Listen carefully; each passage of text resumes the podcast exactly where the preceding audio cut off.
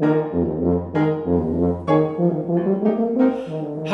herzlich willkommen im 26. Podcast von tubalernen.de.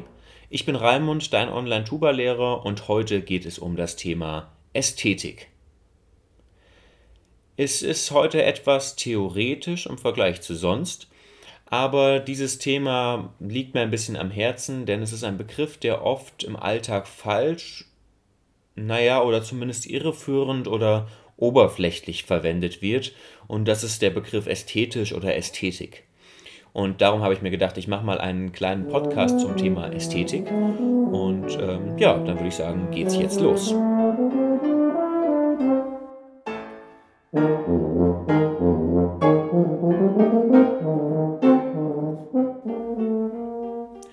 Ästhetik ist ja ein wichtiger Begriff im kulturellen Zusammenhang.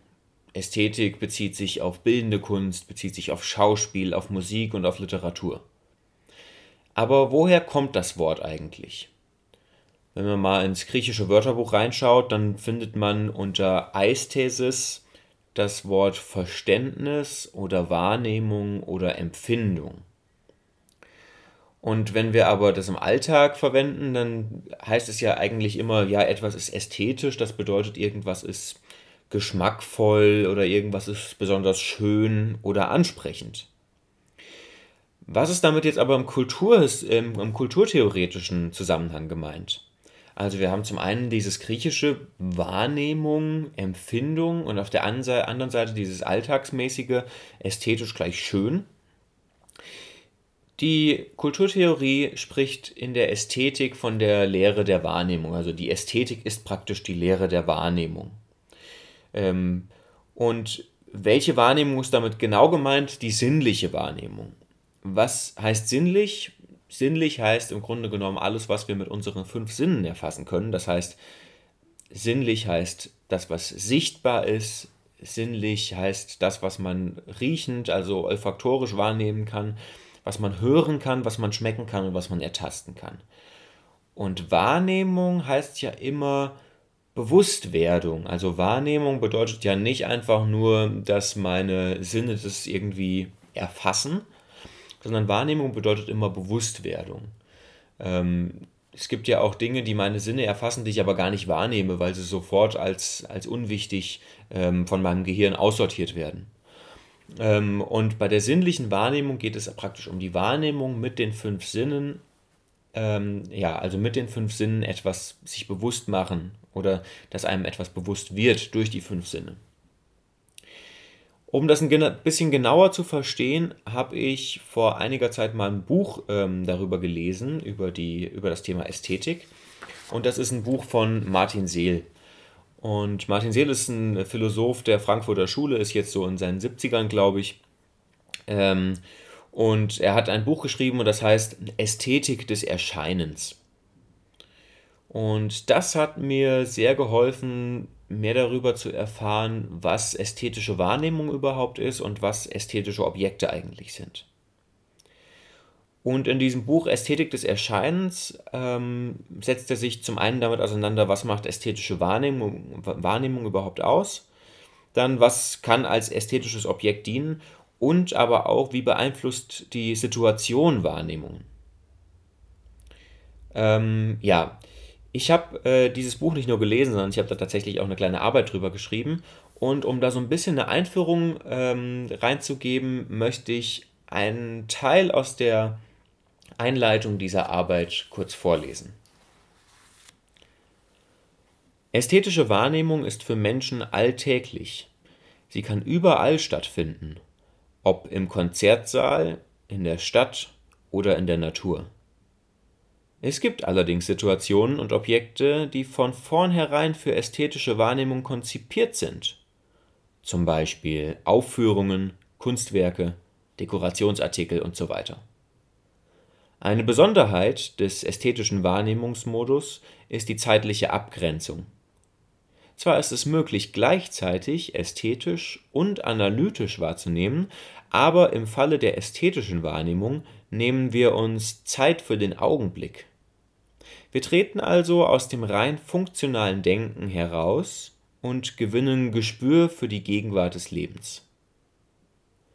Neben dem Augenblicksbewusstsein ist ein weiterer wichtiger Aspekt einer ästhetischen Wahrnehmung die Besonderheit der Situation. Zwar finden solche Situationen alltäglich statt.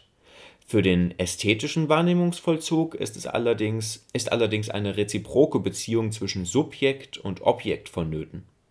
Jetzt kommt hier ein Zitat von Martin Seel. Die Verfassung ästhetischer Objekte ist nur im Licht ihrer möglichen Wahrnehmung und die Verfassung der ästhetischen Wahrnehmung nur im Licht ihrer möglichen Gegenstände begreiflich. Dementsprechend ist ein ästhetisches Objekt immer eines, das in einem besonderen Modus, in einer besonderen Situation wahrgenommen wird oder, wie oben beschrieben, für eine besondere Situation hergestellt ist. Alles, was sinnlich, sensitiv wahrgenommen werden kann, kann auch ästhetisch wahrgenommen werden. Dennoch ist nicht jedes wahrnehmbare Objekt ein ästhetisches Objekt. Ja, das ist so ein bisschen die Einleitung in das Buch, beziehungsweise die Einleitung, die ich zu dem Thema geschrieben habe. Ähm, ästhetische Wahrnehmung. Und ähm, sein Buch heißt ja Ästhetik des Erscheinens. Und jetzt möchte ich nochmal so ein bisschen auf die, auf die einzelnen Kapitel eingehen. Ähm, aber auch wirklich nur ganz, ganz grob, sodass man einfach einen kleinen Überblick kriegt. Das Buch werde ich euch auf jeden Fall in den Shownotes verlinken. Das ist äh, wirklich sehr, sehr gut. Ähm, aber jetzt, wie gesagt, einen kurzen Einblick. Was ist das Erscheinende? Ähm, das Erscheinende, dazu vielleicht auch ein kleines Zitat von Martin Seel.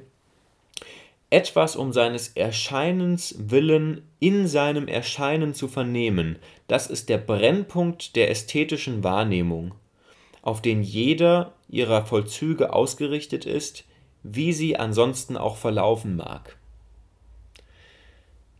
Also, das Erscheinende in seinem Erscheinen zu vernehmen, soll heißen, sich auf das Erscheinen zu konzentrieren. Jetzt müssen wir natürlich aber erstmal klären, was das Erscheinen überhaupt ist und vor allen Dingen, was die Wahrnehmung auch ausmacht. Also Grundlage, etwas ästhetisch wahrzunehmen, ist erstmal ähm, die Wahrnehmung das, also Wahrnehmung der Wirklichkeit und die Wahrnehmung als, also begriffliche Wahrnehmung. Äh, Martin Seel macht da in seinem Buch ein gutes Beispiel von so einem roten ähm, Fußball, der im, im Garten liegt. Und ich kann jetzt erstmal Wahrnehmung das oder, oder wirkliche Wahrnehmung, kann ich erstmal wahrnehmen, ähm, da ist ein roter Ball oder da ist etwas. Und Wahrnehmung als ist die begriffliche Wahrnehmung und da kann ich dann den Ball als etwas erkennen, was ich danach auch benennen kann. Ne? Das ist ein roter Ball. Das wäre ja zum Beispiel eine sehr begriffliche Anschauung. Ähm, genau, das ist das eine. Außerdem kann ich den Ball auch noch aspekthaft wahrnehmen. Das heißt, ich kann zum Beispiel sagen, okay, ähm, es gibt, äh, der Ball hat, was weiß ich, äh, sechseckige Waben. Ähm, der Ball ist aus Leder. Der Ball gehört äh, Oskar, dem äh, Nachbarjungen. Ähm, und der Ball ist äh, platt oder so.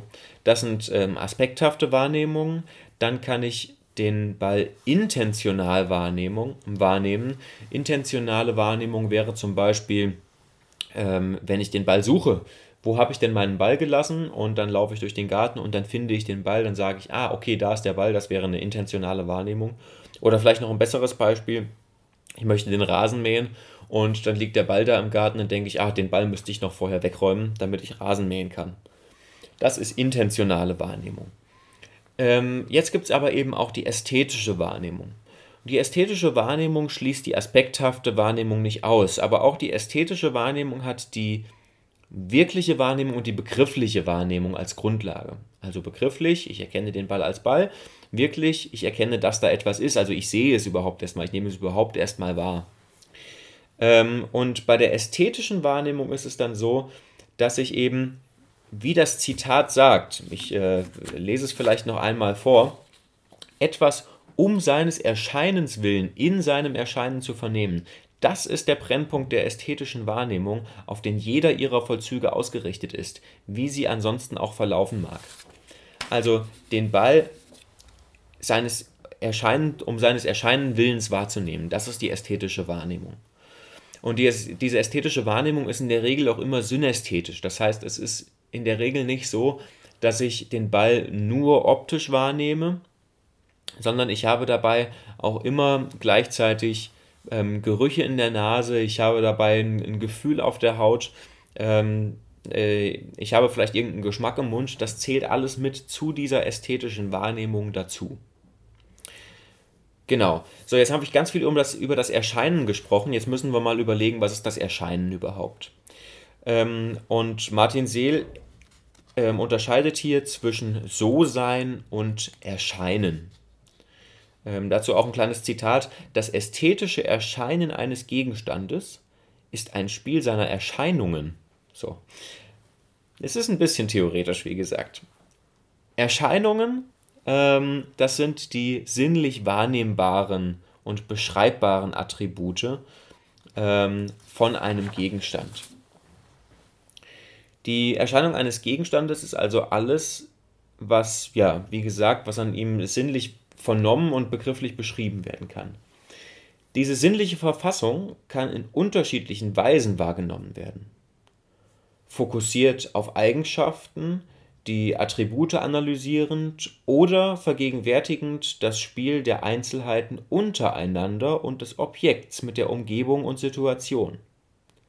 Letztere Wahrnehmung ist die, die auf das Erscheinen zielt, also praktisch das, wenn ich die verschiedenen Aspekte gleichzeitig wahrnehme und deren Spiel miteinander ähm, wahrnehme. Dieses Spiel kann wahrnehmend verfolgt aber nicht erkennend festgehalten werden. In seinem So-Sein vereint der Gegenstand alle seine sensitiv wahrnehmbaren, also phänomenalen Eigenschaften. In seinem Erscheinen hingegen sind die Eigenschaften vereint, die von einem jeweils bestimmten, beschränkten, festen oder wandernden Blickwinkel vernehmbar sind. Also da geht es praktisch nicht darum, was da ist, sondern wie es wahrgenommen werden kann. Und es kann ja immer nur subjektiv von einem Punkt wahrgenommen werden. Das ist das Erscheinen, was ich wahrnehmen kann. Das ist nicht das So-Sein, sondern das Erscheinen. Diese Simultanität und Momentanität sind, erschein sind entscheidend für die ästhetische Wahrnehmung des Erscheinens. Das Spiel dieser phänomenalen Aspekte des Objekts sind beispielsweise Kontraste, Übergänge, Reflexionen, die sich in der Zeit und im Raum verändern oder auch statisch sind. Bedeutet, das So-Sein von einem Orchester beispielsweise sind die Töne, die da entstehen, die Klänge, die da entstehen. Das Erscheinen ist das, was ich wahrnehmen kann, wenn ich oben in der Loge sitze oder unten im Parkett oder vorne in der ersten Reihe oder wenn ich am Dirigierpult stehe oder wenn ich vielleicht hinten an der Pauke stehe oder wenn ich an der Tuba sitze. Das ist das Erscheinen, was beim jeweiligen, ähm, beim, beim jeweiligen Rezipienten ankommt.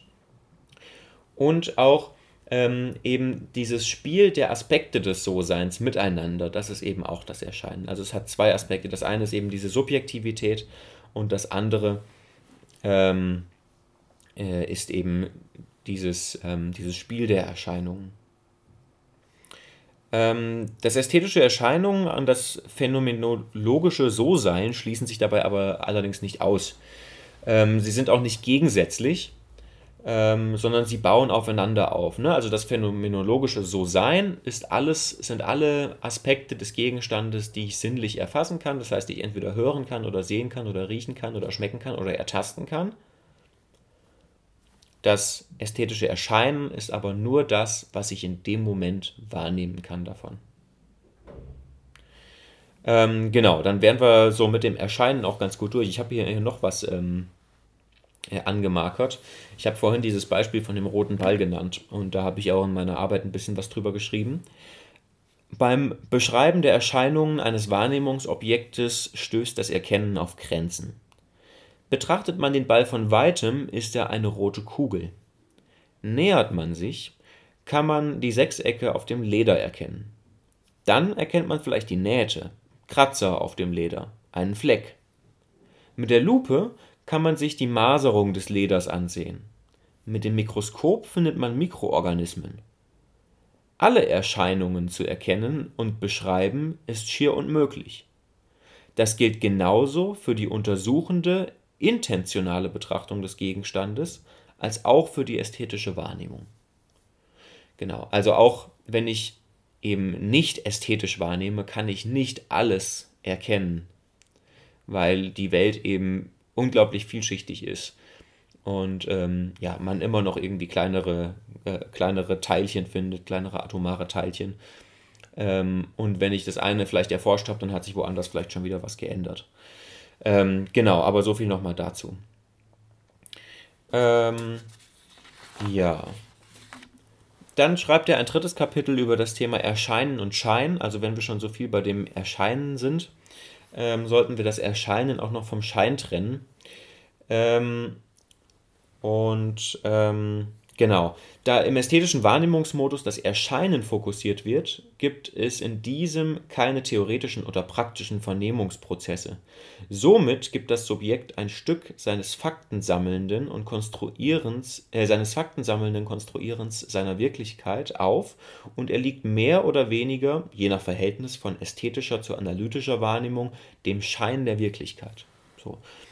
Das habe ich äh, über dieses dritte Kapitel geschrieben und natürlich auch noch ein bisschen mehr. Ähm, was man dazu noch wissen muss, ist, dass der Schein ähm, eben ja ein, ein Teil der Erscheinung sein kann, aber nicht muss. Also es gibt eben äh, die ästhetische Erscheinung oder das, ähm, ja, die ästhetische Erscheinung, die wir einfach, oder das äh, ästhetische Erscheinen, so muss man es sagen, was wir so wahrnehmen können, was ich eben zum Beispiel mit dem Orchester beschrieben habe. Es gibt aber auch den ästhetischen Schein. Und der Schein ist immer, wenn etwas so wahrgenommen wird, wie es nicht ist. Und ähm, das kann man auch nochmal unterschiedlich klassifizieren. Ähm, Martin Seel macht das so, er sagt zum einen, wenn es ein Schein ist, der nicht durchschaut wird. Also wenn ich jetzt zum Beispiel in die Ferne sehe und da sind Wolken am Himmel und ich diese Wolken aber als Berge wahrnehme. Sowas kommt in alpinen Regionen manchmal vor, wenn man sich nicht auskennt und nicht weiß, wie die Berge aussehen, dann sehe ich Wolken und ich denke, es wären Berge. Ähm, dann, und ich, ich finde es nicht raus, dass das Berge sind, sondern ich denke, dass es Wolken sind, dann ist es eine Täuschung. Dann hat das mit einem ästhetischen Schein nichts zu tun. Dann gibt es aber den Schein, den ich auch durchschauen kann. Also wenn ich das zum Beispiel weiß, dass diese Wolken am Himmel keine Berge sind, dann kann ich das zum Beispiel in meinem Kopf korrigieren, kann sagen, okay, ich habe es durchschaut, es sind keine Wolken, äh, es sind keine Berge, sondern es sind Wolken. Dann ist es einfach ein durchschauter Widerspruch. Es kann aber auch sein, dass ich sage, boah, diese Wolken, die sehen aus wie Berge. Das ist ja cool. Und wenn ich das dann affirmiere und wenn ich dann sage, für mich sind jetzt diese Wolken Berge, obwohl ich weiß, dass es keine Berge sind, dann ist es ästhetischer Schein. Ähm, sowas kommt natürlich im, im Theater zum Beispiel oft vor. Natürlich, wenn Kulissen aufgestellt werden, das sind natürlich Täuschungen. Keine Wand, die im Theater steht, ist eine echte Wand. Aber trotzdem, in dem Moment, wo ich als Theaterzuschauer da sitze und sage, ja, das ist jetzt die Wand dieses Zimmers, obwohl ich genau weiß, dass es keine Wand ist, dann ist das ästhetischer Schein. Ähm, genau. Dann schreibt Martin Seel noch ähm, ein Kapitel über Erscheinen und Imagination. Das lasse ich jetzt mal außen vor, weil das würde jetzt für diesen Podcast auf jeden Fall zu weit führen. Ähm, und zum Schluss geht es aber nochmal so um die Situationen des Erscheinens und das ist nochmal wirklich ganz interessant. Denn wir können das Erscheinen noch auf drei verschiedene, ähm, auf drei verschiedene Ebenen ähm, ähm ja, verteilen, sage ich jetzt mal. Ähm, das eine ist eben das bloße Erscheinen. Das bloße Erscheinen, da ist eben der Fokus auf dem Erscheinenden direkt, also zum Beispiel im, Ball, im, im Beispiel dieses roten Balles, der im Garten liegt, ist die, die, der, der Fokus, den ich habe, voll auf diesem Ball und ich habe eine radikale Momentanität. Ähm, dazu nochmal ein kleines Zitat von Martin Seel. Die ästhetische Kom äh, Kontemplation verweilt hierbei bei den Phänomenen, ohne Imagination und ohne Reflexion. Sie geht in keiner Weise über die Gegenwart hinaus. Sie geht nicht ins Exemplarische oder Allgemeine. Sie sucht und findet keinen Sinn. Sie bleibt in ihrem leiblichen Vernehmen äh, der sinnlichen Gegenstände stehen. Im leiblichen Vernehmen der sinnlichen Gegenstände, also wirklich die rein sinnliche Wahrnehmung. Das ist eben praktisch wenn ich das bloße Erscheinen wahrnehme. Dann gibt es neben dem bloßen Erscheinen auch noch das atmosphärische Erscheinen. Und im atmosphärischen Erscheinen haben wir eben mehr Kontext. Das heißt, hier werden, wird dem Gegenstand, den ich ästhetisch wahrnehme oder dessen Erscheinen ich ästhetisch wahrnehme, dem wird eine Bedeutung zugeschrieben.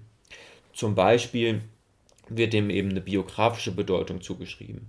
Wenn ich jetzt ähm, ein Mensch bin, der als Kind vielleicht nie im Urlaub war und dann das erste Mal ans Meer kam oder so, dann war das vielleicht eine besondere, ein besonderer ästhetischer Moment oder eine besondere, besondere ästhetische Wahrnehmung, weil es biografisch so bedeutsam war. Aber atmosphärisches Erscheinen wirkt eben auch in den Raum hinein und in die Situation. Ähm, das heißt, zum Beispiel ist atmosphärisches Erscheinen ganz stark gegeben, wenn ich, ähm, wenn ich Dekorationsartikel mir anschaue oder wenn ich Hintergrundmusik höre. Ähm, wenn ich in eine Bar reinkomme, in der ähm, gedecktes Licht ist oder, oder gedämpftes Licht und, und im Hintergrund läuft irgendwie ruhige Jazzmusik oder so.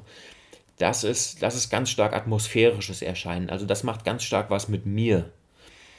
Ähm, dafür ist allerdings auch Vorwissen immer nötig für dieses atmosphärische Erscheinen. Im Gegensatz zum bloßen Erscheinen. Im bloßen Erscheinen nehme ich einfach nur das Erscheinen als solches wahr.